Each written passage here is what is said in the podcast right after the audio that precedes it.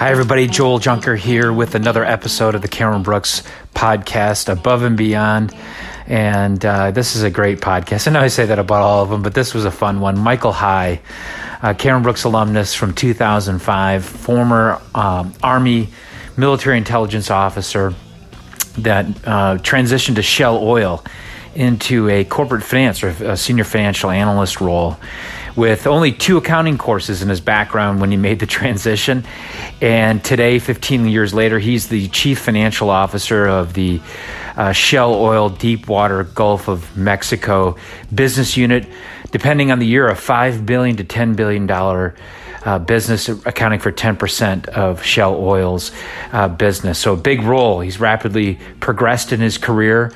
Um, I also thought at the end of the uh, podcast it would be interesting for me just to do some search of some people that I knew that were uh, at the C level uh, position, executive positions. They're Cameron Brooks alumni. There are a lot of veterans, JMOs, that are at the uh, the chief uh, level, uh, whether a chief financial officer, chief operating officer, uh, CEO level across corporate America. And, and, we're proud that at Cameron Brooks, many of these people are Cameron Brooks alumni. I listed them in our uh, in the blog post. Uh, or the podcast post write up on our website. So I encourage you to to to read about them, click on their profiles, and look at all those people and like Michael that have made it so high in their career. What made this just really unique and special for me is Michael is uh, really what I, I believe epitomizes or sets a great example of what companies value in a junior military officer when they hire them, and also how to manage your career for success. Michael is smart, he's focused on continued self development. He has uh, pursued formal development, continued to be a reader. He's mentored and developed other people, and he's humble and uh, it was just a delight to listen to his story. His career has spanned from Los Angeles to Texas to the Netherlands, back to Texas to to New Orleans, um, and he's just has some great stories and advice for both junior military officers thinking about making the transition. Uh, and former junior military officers working in business, and as well as companies that are thinking about hiring military officers, how to bring uh, officers into a company and help them succeed. So I hope you enjoy. Well, Michael, it's great to be great to be talking to you again. As I before we jumped on, I think it's been probably 13 years since you and I chatted, and I, you're at a big job now, as you said. Um, and we'll get into that. You can talk talk a little bit about it. But if you just take a minute to introduce yourself and talk about what you do now at uh, at Shell, and then we'll get into a little bit how you you know how you when you transitioned out and your first role at Shell. Okay, uh, so hi everyone. My name is Michael High. I'm uh, currently the business unit CFO for Shell's Deepwater Gulf of Mexico business based out of New Orleans. Uh, been in Shell about 15 years uh, and started uh, with Shell in our manufacturing business or refining business in Los Angeles. Uh, since then, my career has taken me between uh, Los Angeles to Texas to the Netherlands and back to Texas and over into New Orleans, and with it a number of uh, promotions and and some really interesting opportunities across a bunch of different uh, parts of our business. Um, this current business is a really important part of our our portfolio, um, and so feel uh, very privileged to be able to lead a pretty considerable part of our finance function and one of our more material assets for the company. And I'm curious, uh, Michael, if you can share, tell me about the magnitude of this role, if you will, because you talk about how important it is to the business. And um, I, some people, uh, some of the JMOs specifically that might be listening, certainly client companies might hear it, might understand the magnitude. But tell me what you like, what you're responsible for here. Yeah, so the uh, the business I'm in, obviously, where we have uh, the top line's driven by commodity prices, but you know it can be between a five and ten billion dollar revenue business um, on a on a given year. Obviously, depend upon uh, where prices are at. Um, it represents more than ten percent of the upstream production for the uh, for our company, which is a material value driver for our business as well, uh, and it represents more than 10% of our capital investment as a company in terms of where we'd like to continue to grow for the future. Yeah, so pretty pretty big big job, five to ten billion dollar CFO business unit, uh, uh, kind of what you're doing now. Talk to me a little bit about how is this a little bit fast for 15 years to be a CFO of a uh, of a business unit that size? Yeah, so um, yeah, I think I think it varies. You know, I think there. Um, so the short answer would be be yes. Um, if I look around in my peer group, I'm probably one of the younger members of my my peer group at the current level in the company. You know, obviously folks who are you know have maybe CFO potential of the entire company. I can imagine their careers move even a bit bit faster. Um, but definitely relative to the kind of average peer group, uh, you know, I'm one of the younger folks floating around. All right, that's good. And you know, how did your military experience and being a JMO, that experience that you had in the Army, uh, help you be successful it, it, early on in your career? And then we'll give you another question is like, how is that? How do you still pull on that experience today? But early on, how did you leverage your officer leadership experience to be successful? Yeah, so so early on, I would say it it was a couple things that I was able to leverage. Um, I, I, will say, and we'll get to it, but you know, it's been over time that I've really appreciated, and I, I would say even in this current role, really starting to leverage uh, much deeper learnings that I had as a as a military officer. Um, and so let me talk about the early career first. So uh, my first job, I came into Shell. I was working in our Los Angeles refinery, and and there, you know, I come into a role where most of my peer group uh, had four or five or six years of accounting and finance experience, and here I am walking in right off the street, and you know, as I tell everyone, I had my two accounting classes and my one finance class in my undergrad, uh, a bit of reading about it in Cameron Brooks, but that was about it. And so, you know, I walk into a role where I've got a lot of technically competent uh, colleagues around me, and so immediately, you know, the only thing I had to rely upon was frankly my my uh, military experience. And what that really came down to is kind of people effectiveness and leadership and soft skills. And so I remember supporting one of our very senior, a very seasoned uh, operations managers, you know, a person who'd had a very illustrious career to that point and was a little bit feared by others. And, and so he turned to me and he kind of realized maybe perhaps that uh, I didn't have a lot to offer in terms of finance in the beginning. Um, but he said, you know, I'm having kind of a hard time getting my team to gel and, and where our meetings aren't as effective as I'd like them to be. And so I'd like you to come to the meetings, but actually I'd like you to help us figure out how we can make this more effective. And so this had nothing to do with finance, nothing to do with accounting, but obviously, you know, with leadership experience and of course a lot of meeting facilitation experience that you get in the military and other things along that lines, um, that actually ended up being one of the contributions I could make immediately on the ground, tapping into the soft skills. Um, you know, some background military-wise, I was a military intelligence officer in the Army, and and kind of in the beginning, I, am not sure I saw all the parallels and connections between my experiencing and jumping into finance. Know, so I already alluded to the idea that I'd only had two finance and an accounting class, and that in my mind that had made me unprepared to be able to work in finance. Um, uh, to, to the same degree that others might have. But what I learned over time actually is there's a lot more parallels between the role of the military intelligence officer and the role of a finance manager or CFO. And I think what it largely boils down to is a great intelligence officer recognizes that they are not ultimately the warfighter or the decision maker. But a great warfighter or decision maker recognizes that to make great decisions, they want to have their intelligence officer as one of the right or left hand people. And I think finance falls into the same potential trap as finance people, which is sometimes we can confuse ourselves with being the end warfighter or decision maker or general manager. And likewise, you know, our general managers sometimes always don't think about us being at the table to make those key decisions. But as you mature into doing that role properly, you kind of recognize with some humility that you, you're ultimately there to be a great advisor.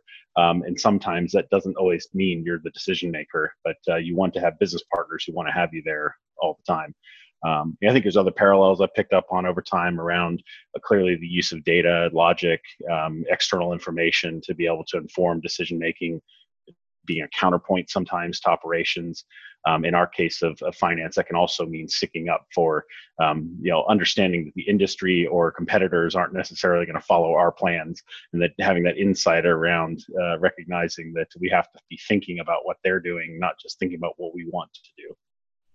Well, and you know, I'm curious too. You mentioned that um, the, actually you're playing off your military experience more now than maybe you did throughout the your, your earlier part of your career. So talk with me a little bit or share the listeners, like as a CFO of this, you know, multi-billion dollar business, how you're now, now more leveraging your, your military mm-hmm. officer experience.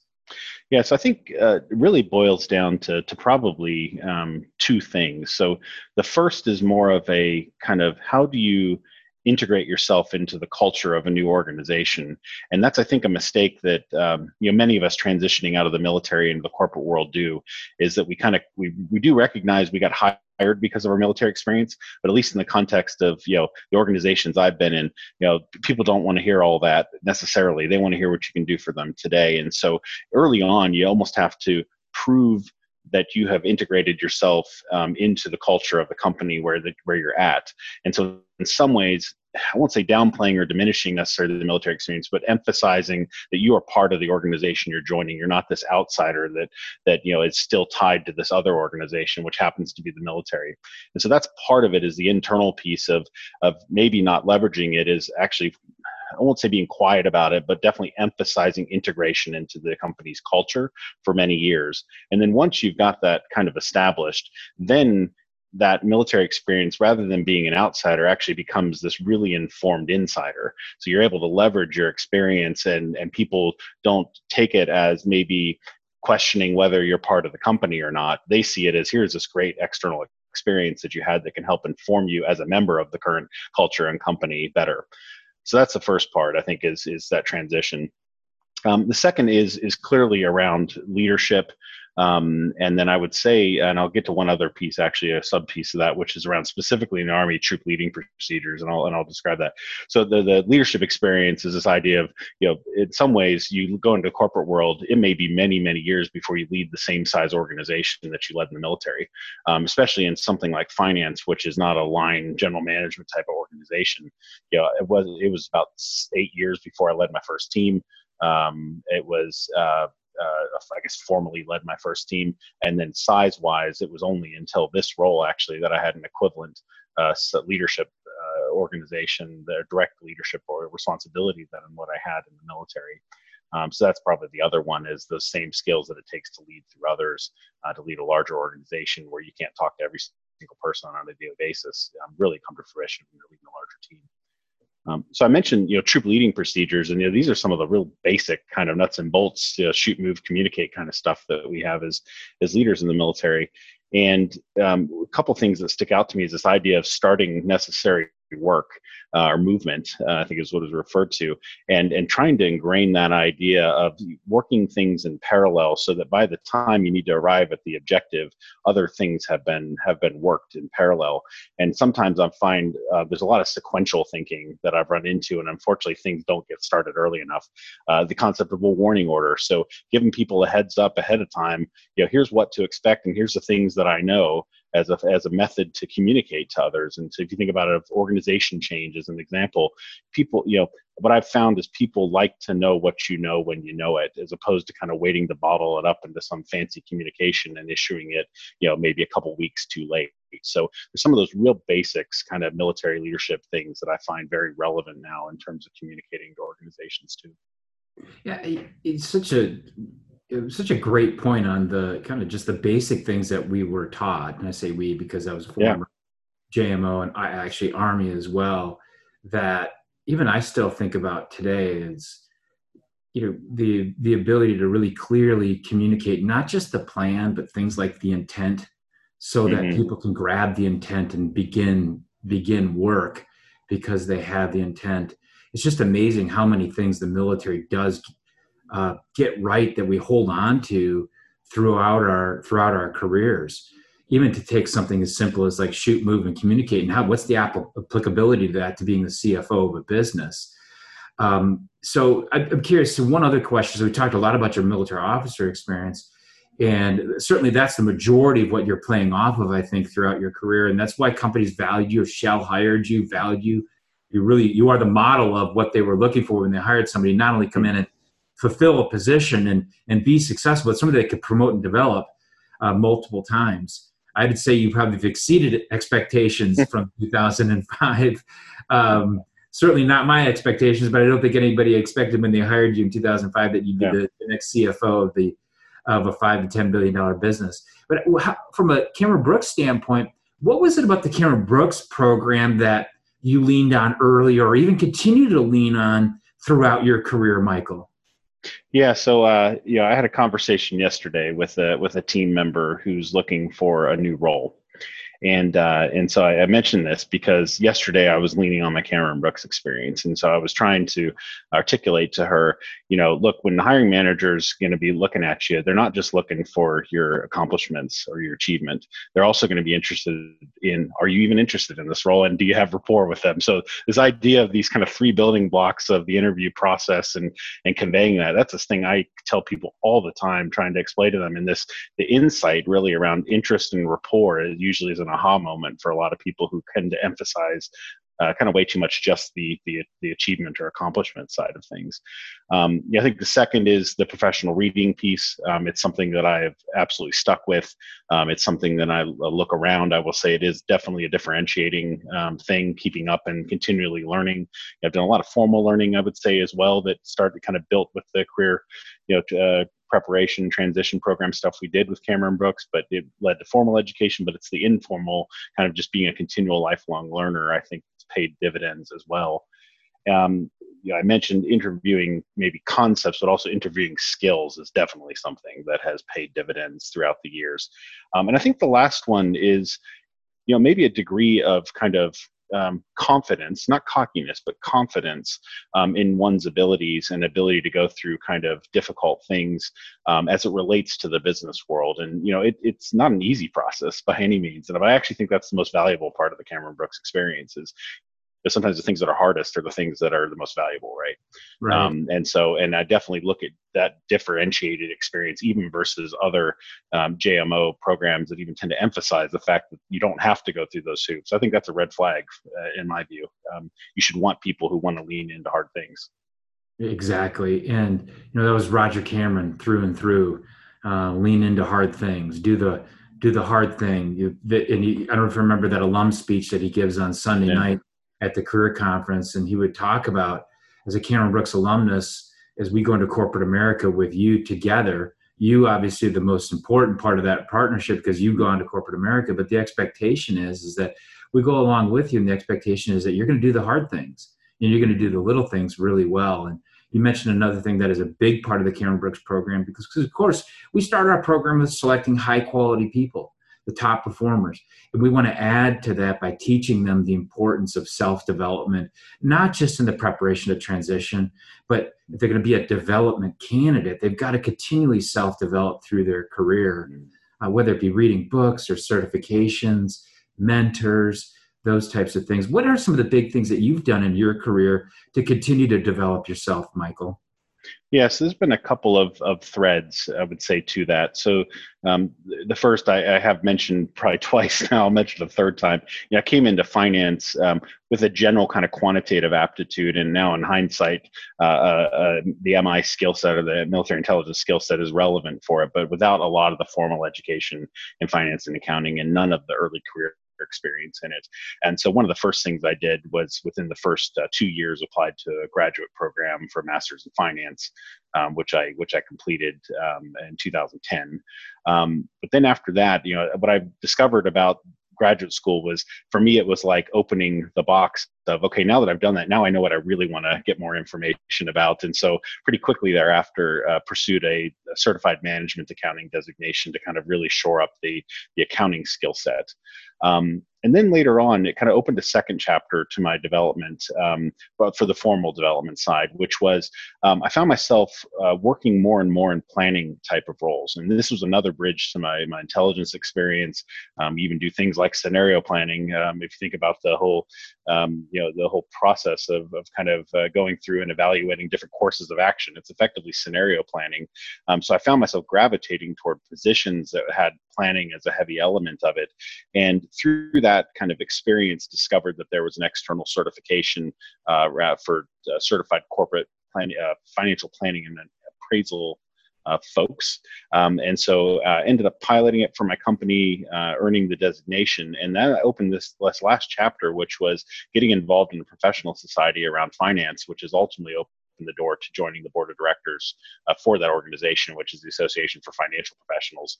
Um, you know, there's 15,000 members of, of the organization, international, um, and all my colleagues are CFOs of, of, of uh, other companies or, or VPs of finance. And so to be around a very esteemed group of people to get to learn from them, that has been one of the most spectacular learning opportunities uh, I've ever had. You know, you've also been on the other side of hiring, uh, of course, and you've been probably even led JMOs and things like that. What is it the value that the military officer brings when you're hiring, for example? When you've been in those roles, how come you chose to hire a junior, junior military officer, Michael? Yeah, so I think you know uh, definitely a bias toward leadership skills and leadership experience because you know ultimately even as a CFO, you know m- most of my role and responsibilities revolve around leadership, a bit agnostic to the to the technical skills, and there are technical elements of the role, but more and more it's largely about leadership you know across across an organization. Um, so that I think is the first thing. I think the second one is resilience. Um, and as if we've ever seen a world where resilience matters, it's it's right now. Um, mm. But even at many other points in time, you know, the the energy industry that I'm in has big up and down cycles, and with that comes you know career security threats as an example, or job security you know threats and those who can see that as an opportunity um, continue to kind of shore up their own knowledge and capabilities um, and and be able to thrive through that versus ones who really get um, kind of sucked into the negative i guess. Um, you know it, it's a big differentiator. So those are probably two of the big things um, i think i have learned something though as well about and this is really more to speaking to the companies out there that hire jmos it was not all roles are a good fit for uh, for for jmos especially where there isn't a round hole round peg kind of technical fit right? And so what i saw um, where we maybe have tripped up is when we sometimes put people into roles that are heavily technical um, and only expect technical things out of them, and there really are not immediately obvious about uh, leadership dimensions to it. Um, that that you can find people you know are being measured against something that they can't succeed at uh, quickly enough, um, versus actually leveraging the strengths that they've got. And so I would caution companies really do think about the roles that you put them in and think about the people that you surround them with that understand that there is a learning curve, but there's also things you can tap into immediately.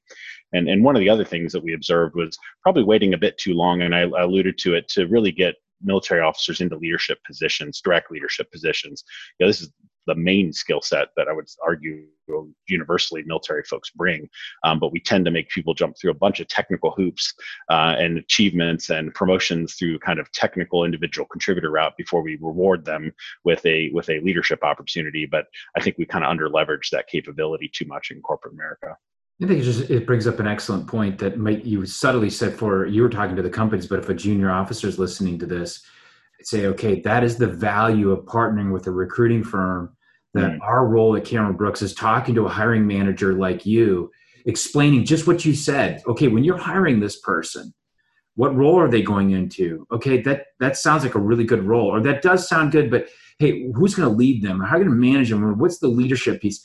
There's a lot of this work that goes in by our client side of the business, led by our CEO Chuck and uh, uh, Lauren Kordzik, who works with her, him closely. Those conversations to align those things and I do think that that is overlooked by junior officers when they transition of, mm. hey, I can just do it myself. You know what? LinkedIn wasn't around when you got out in 2000. That's true. there are more opportunities to do things yourself, but there is a tremendous value of a recruiting firm who is vetting. You know, we talk yes. about vetting the candidates. I think yeah. the junior officers vetting the roles. The importance of vetting the company, vetting the position. Everybody knows Shell's a great company. Yep. Yep not every role at Shell, not every manager is going to be a good fit yeah. for a JMO going into the organization because they're that non-traditional hire. Yeah, I think that's very, very true. And yeah, maybe one other message I would give directly to, to candidates. I think the other place where I've seen candidates or then JMOs, you know, matriculating into companies, you know, trip up is not understanding kind of the shape of a career curve. Um, and so we tend to have a little bit of a linear expectation, I think, coming out of the military about promotions come at a certain time after a certain amount of you know boxes that you check.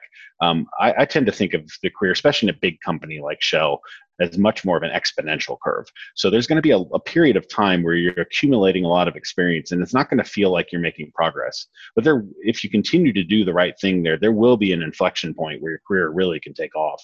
But you gotta I won't say necessarily do your time, but you've got to invest, I would say, in your development and accumulating enough experience to hit that inflection point. And sometimes there's a mismatch between folks who expect more linear progression versus that exponential one and get quite disappointed with their own progress. And ultimately, that undermines actually their ability to progress because they get a negative attitude and other things along that line. So.